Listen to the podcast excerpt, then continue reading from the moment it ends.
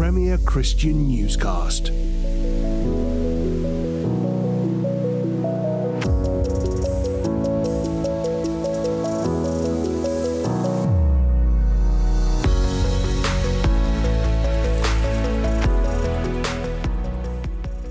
Hello and welcome to Premier Christian Newscast. I'm Tim Wyatt. In the first weeks of September, two people died. The first was Chris Kaba, a 24 year old unarmed black man who was shot and killed by the police in South London. Just three days later, Queen Elizabeth II also died. As a result, Kaba's death and the anger it provoked very quickly slipped off the front pages.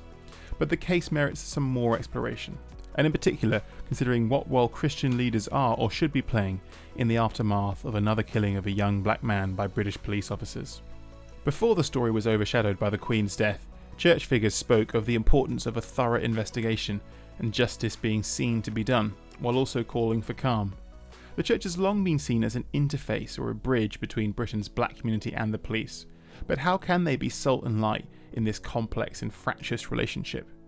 Should pastors be drawing more attention to accusations of racism among the police and shifting to a more prophetic role, challenging the authorities? Or could the church do more to tackle gang crime and violence at the source and hopefully prevent these tragic confrontations with the law from ever occurring? This week, we're going to hear two different perspectives on this painful topic from the founder of Street Pastors, Les Isaac, and the Christian former gang member, Sheldon Thomas.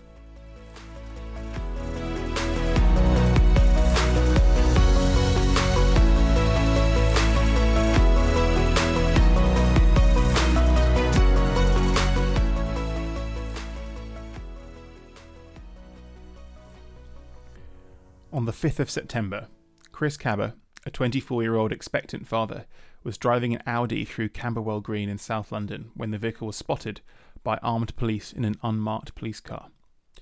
Police intelligence had connected the Audi to a firearms incident the previous day, and so the officers began following Kaba's car.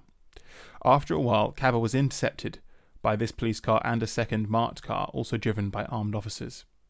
After some kind of contact between the Audi and the police vehicles, one officer shot a single bullet into the car, hitting Kaba in the head. In the aftermath of the killing, there was palpable anger from Kaba's family and the wider black community in London. His mother, Helen Nkama, spoke to the BBC shortly afterwards. My heart is broken. I was speechless. My heart is broken. Police is taking Chris for me. I don't know how to say, but I need just justice to be done. The justice to be done for Chris. This is very racist. It's not good. In a statement, Kaba's family also said, We are worried that if Chris had not been black, he would have been arrested on Monday evening and not had his life cut short. This theme emerged quickly from some of the church leaders who also commented. The Bishop of Croydon, Rosemary Mallett, said that people were, quote, extremely angry. We want to know if this young man was murdered because he was black, she added. That has to be a question that is asked. Young black men already feel that through stop and search they are targeted by police, that there are racist elements within the police. Bishop Mallett said that she would herself be speaking with the Metropolitan Police to press for answers. To be honest brokers in that conversation between the police and the community is a role the church has long played, Bishop Mallett added.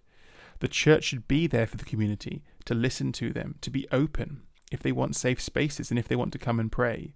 We must stand for justice for the communities that we serve. Nims Obunge, a church pastor in Tottenham and CEO of the charity Peace Alliance UK, said the disparity of experience between black and white Londoners when it came to the police was too stark to ignore. We're hearing the same over and over again that the black community feel that they have become victims, he told Premier Christian News in September. You find people standing out on the street saying that from now on I'll never stop for the police because they will shoot me. If Chris Kaba had been a white 24 year old guy driving through Brixton, would it have happened in the same way?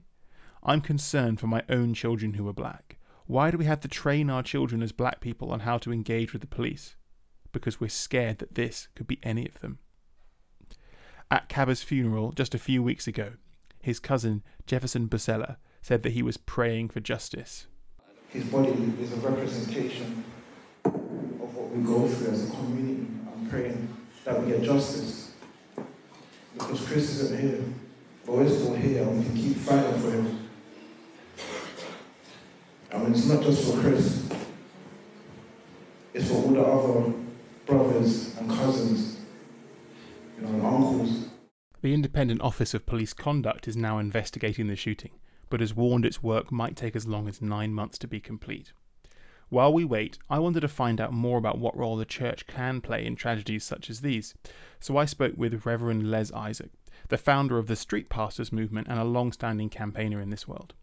I started by asking him for his read of the mood among London's black communities following Kaba's death. The experience of black people has been somewhat um, negative over the years, over the many years. So there are people who are angry. There are people who are saying this will be whitewash. And there are people saying, okay, the police are under the spotlight. Let's see what comes out of this. So there are different thinkings and feelings at this moment. Um, because what tends to happen, you know, everything is off this person, this case, until maybe a year later. and then, you know, people are saying, will it be a whitewash? So it's a very mixed feeling. We hope Sir Mark Rowley and the team there and the police service would would, you know, they have more information than we do. And we hope there will be justice. What do you think is the role of of pastors like yourself and the church in general in kind of mediating between black communities and the police in times like this? Could you can you play a kind of bridging role or a kind of go between? Do you think? It's not can we. We have been doing it for years. Um, for years, I've been doing it over thirty years, and others before me. And I think it's very important that ministers, church leaders, pastors um, really see themselves in two two aspects. One, that they are prophetic, speaking truth to power. I love the phrase critical friends.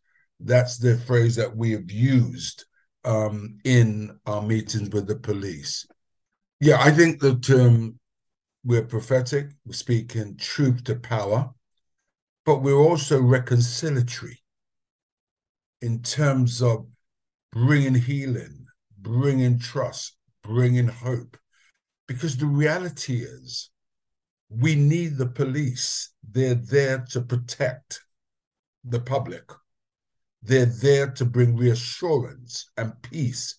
They're there to enforce justice, to ensure to uphold justice um, within communities, regardless of you know um, minorities or ethnic or whatever.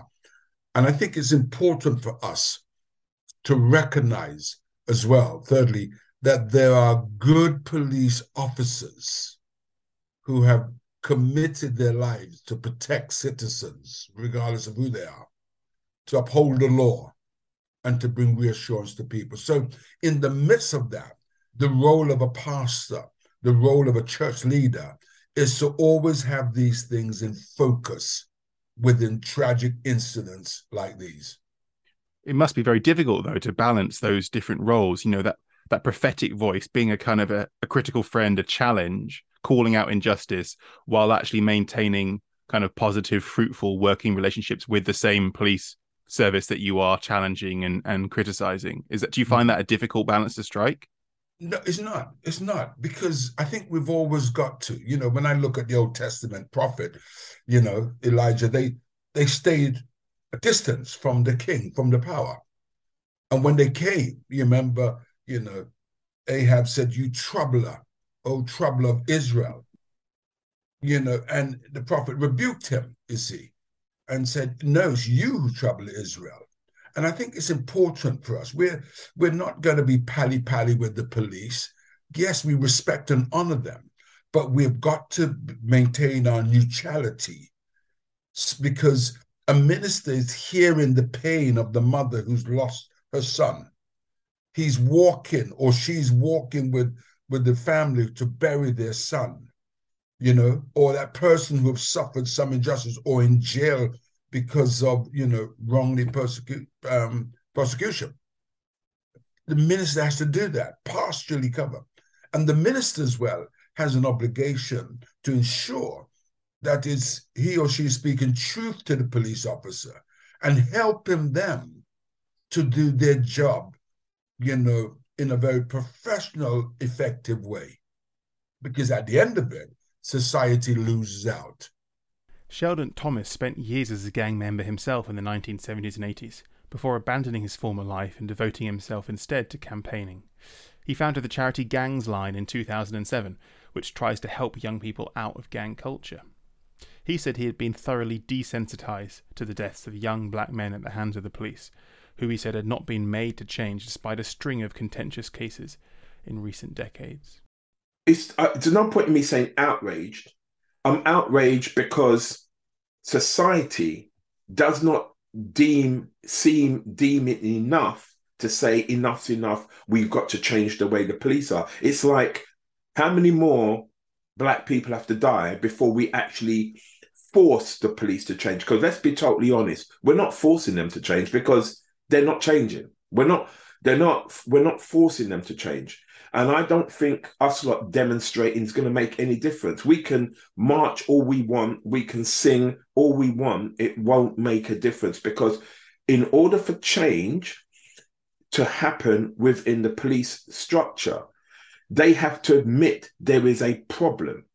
Incidents keep happening and happening and repeating, and we get no apology in the sense of we hear this usual oh we're sorry for the family. Oh we we we we we we, we, we we're sorry that we've this has happened. But no real change. If you look at what we've done in the 70s we had the Notting Hill Carnival riots that happened um i think was in was it in 76 can't remember 76 or 78 then we burnt brixton down in 81 and lord scarman then um lord scarman then said um came to meet us and made quite a lot of recommendations that had those recommendations been taken up by the police and the government at that time we wouldn't be here today. But the police refused to do anything about those recommendations in 1981, the Scarman report.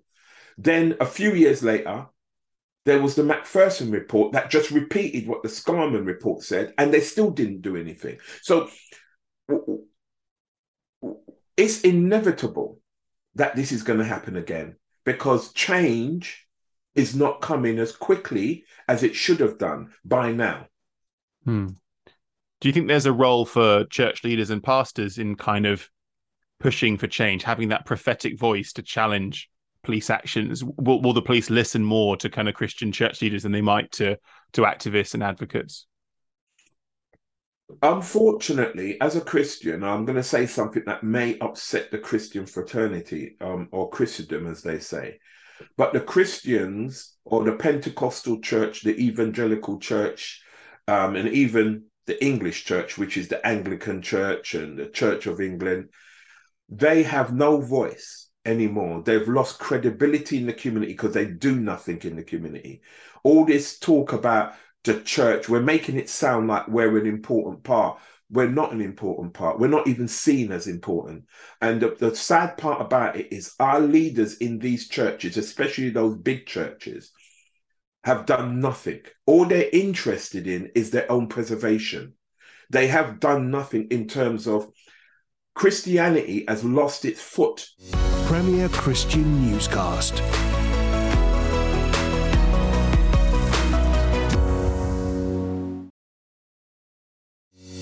Premier Christian Newscast.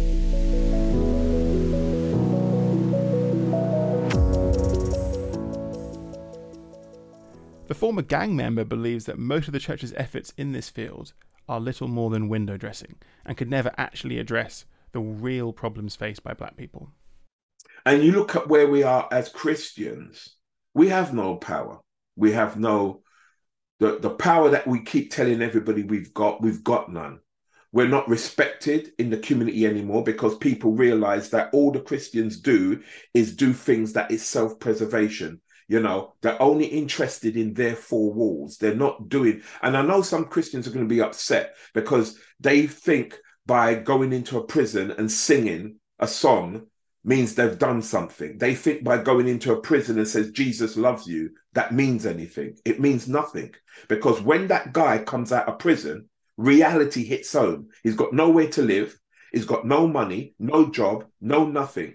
And so Christians are still doing things that are 60 years old that are irrelevant in terms of meeting the needs of these guys on the road, meeting the needs of young people. Yeah, we do food shelter, we do all that kind of stuff, but we don't do anything that makes an effective change to young men, especially black men. And, and I'm speaking from somebody that was in church regular. I'm speaking as a person that was high up in the church in the sense of not not a pastor, but in terms of evangelism. And I realized that there's more bureaucracy in church than there is in the government. You know, in terms of just to evangelize the gospel took two years in one of the churches I was in before they could even before they even wanted to do it. Hmm. And so you've got to understand that when I speak, I'm not trying to attack the church or belittle it. I'm speaking from facts. And the fact is, we're not relevant because no one respects us. When you speak to gang members, they laugh at us. They think we're a joke. And it's quite embarrassing because we know that Jesus Christ is the way, but yet, because we don't show Christ in that way, like we're not in the ghetto. We're, we're not amongst these people like we should be. I am because it's my job as it's my I'm a consultant and I'm a, a Christian. I'm there. But in terms of Christian um, in Christendom, Christians are not addressing absent fathers. Why why is the church not addressing absent fathers? We've got Christians who go to church, men who don't look after their kids. So what what what about that? We got Christian men in church who don't get married. How can we be a voice when we don't even follow the principles of the Bible?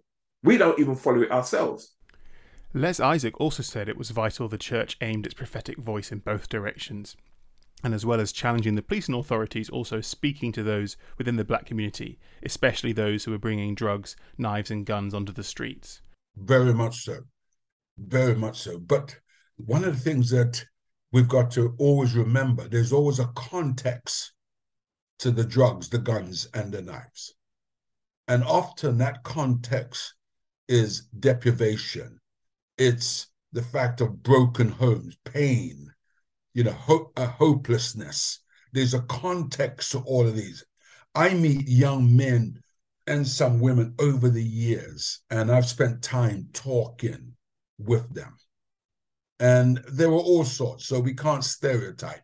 There are also some people involved, they've come from wealthy, good backgrounds. I've often said to people, when you think about the gun, don't just think about the end um, outcome, someone get killed on the street. Think about who manufactured that, who sourced it, who supplied it. There's a chain, okay? Often we focus on the end product, but there's a chain that really makes this happen. And if we're going to be honest, we've got to look at the whole chain. So you think about it. When I meet these young people, young men and women, and listen to their story, they're victims themselves. They are victims. That doesn't justify their action. This morning, my wife and I were praying, and you know, I was thinking about those young men, a recent killing in Brixton, shooting and killing of a young boy. And um, we were saying, well, eventually the police will catch them and they'll get a stiff sentence. And they'll be in jail, missing a whole part of their lives. Remember, they've got families, they've got friends, they've got maybe some of them got children. So there's a lot of people who are involved who have become victims. So, yes, we've got to be prophetic to them. And I meet with young men. Never forget, met two young men who were selling drugs five o'clock in the afternoon. And I said, Hey, boys, come on, what's this all about? And they said, Nobody gives a damn for us, about us. That's what that's what they said. And I said, Well, I do. He said, You're one in a million. You see, so there's there was there was that. So we've got to take in um, in consideration all the things that would bring a young man to a point where he's going to want to be involved in a gang, use a knife or a gun. Hmm. And do you think there's an opportunity here, perhaps in a way that, that might not exist elsewhere, that that in the kind of black communities, the church has this kind of leadership communal focus and role, and so there's a real chance for kind of to be salt and light, maybe more powerfully than in you know kind of sleepy middle suburban white England, where where where the church has kind of lost that that role. Mm. I think there's a there's a role for every minister in this context, and I want to remind whether we're urban or suburbia, we have problems because um, knife crime, drugs, they commute as well. That's why we have the county line. And if we believe that this is just an urban context problem, then we are sleepwalking in the dark. We are. Because over the years, I've been amazed at the amount of young people who go to church schools, Catholics or um, Anglican Church of England, or they go to independent school, but certainly who go to church, sing in choirs, in Anglicans, Catholic, Baptist, Methodist, Pentecostal. They sing in their choir, and they're also involved in gangs or drug act, drugs activity. So we cannot be complacent with this, and we've got to recognize that unless we are informed unless we are relevant, unless we engage in these things, rather than saying it's a problem outside, then we are guilty of not being prophetic, speaking, and not being pastoral, speaking, um, ministering into those contexts. But Sheldon Thomas remains dispirited by what he sees as the toothlessness of the church's response to gang crime and police violence. There were just too few pastors like Les Isaac, he argued. Unfortunately, our black leaders are not that way inclined as to what Les is saying. They're only interested in themselves. They're only interested in the size of their church, the congregation, the tithing, and the money they get, and the prosperity message. They've lost themselves. And I will tell any pastor that. And any pastor that t- tries to contradict me, I will tell them you're lying because there's no truth in it. There is absolutely no truth in it whatsoever. I have seen with my own eyes the church get from one position into this prosperity message and at the same time still doing the same things they were doing in the prison that they were doing 50 years ago. And when I come in and speak to them and say, these guys don't need your songs, they need tangible um, support we don't give it. And we actually believe by telling somebody Jesus loves you makes a difference. I've gone into the ghettos in, in, in, in, in England, all over this country. I've gone into the ghettos in Jamaica, in Barbados, in these other countries. And I've gone there. And you can't tell people Jesus loves you and think that's going to make a single difference. This is not the 50s. This is 2022, where we've got young men who carry guns. They carry guns. You can't go to a man who's carrying a gun and say, Oh, Jesus loves you, and think he's just going to drop the gun and suddenly his life is changed. So I think we need the church is stuck in the, in the 50s in one sense, in one sense, but in the other sense, they've moved forward in the prosperity message.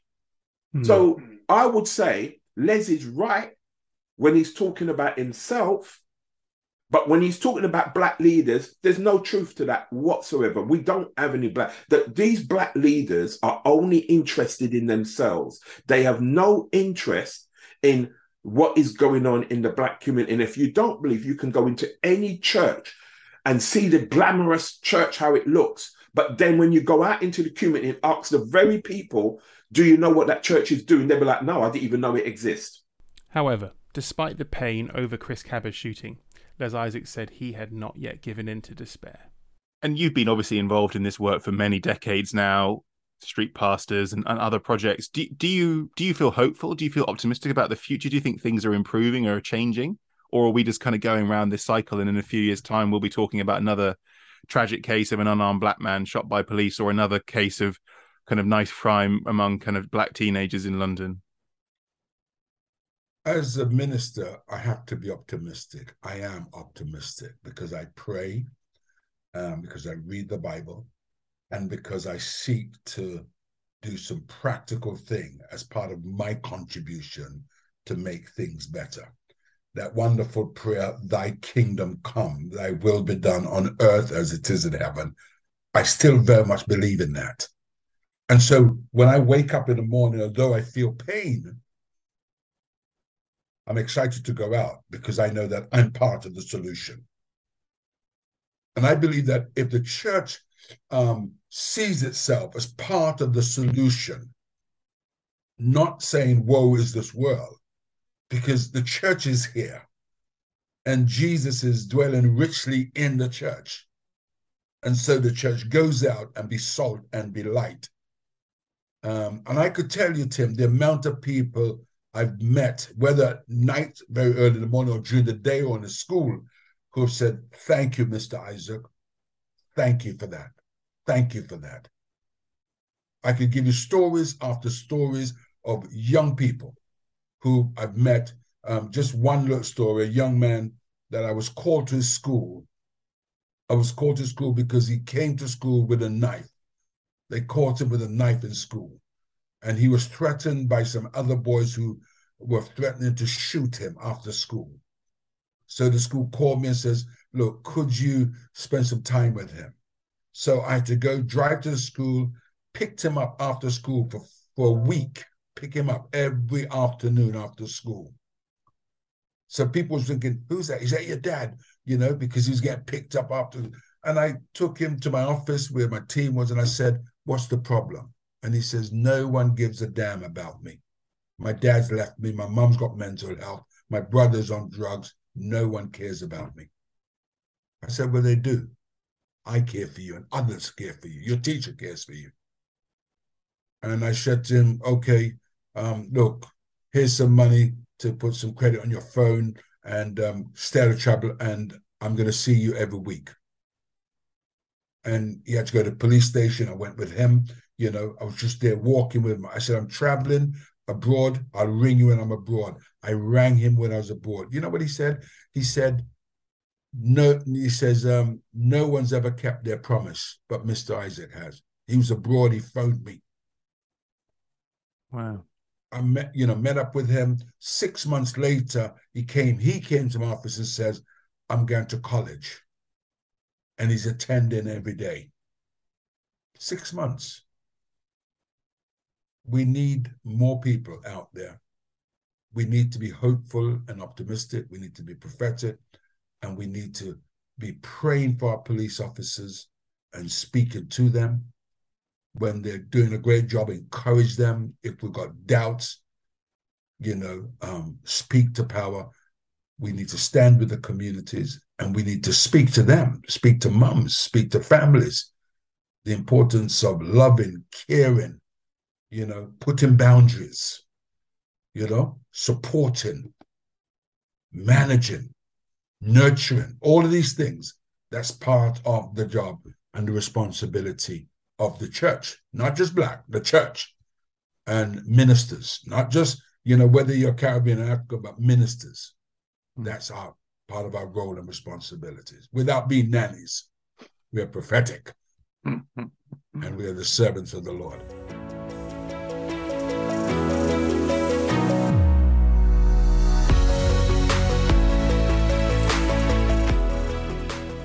That's it for this week's Premier Christian Newscast. But if you've enjoyed what you've heard, please do leave us a review on whatever podcast app you use, and why not also tell a friend about the show? Don't forget to also subscribe to the podcast on your phone or tablet to ensure that you receive each episode automatically sent to your device week by week. Thanks for listening, and we'll see you next time.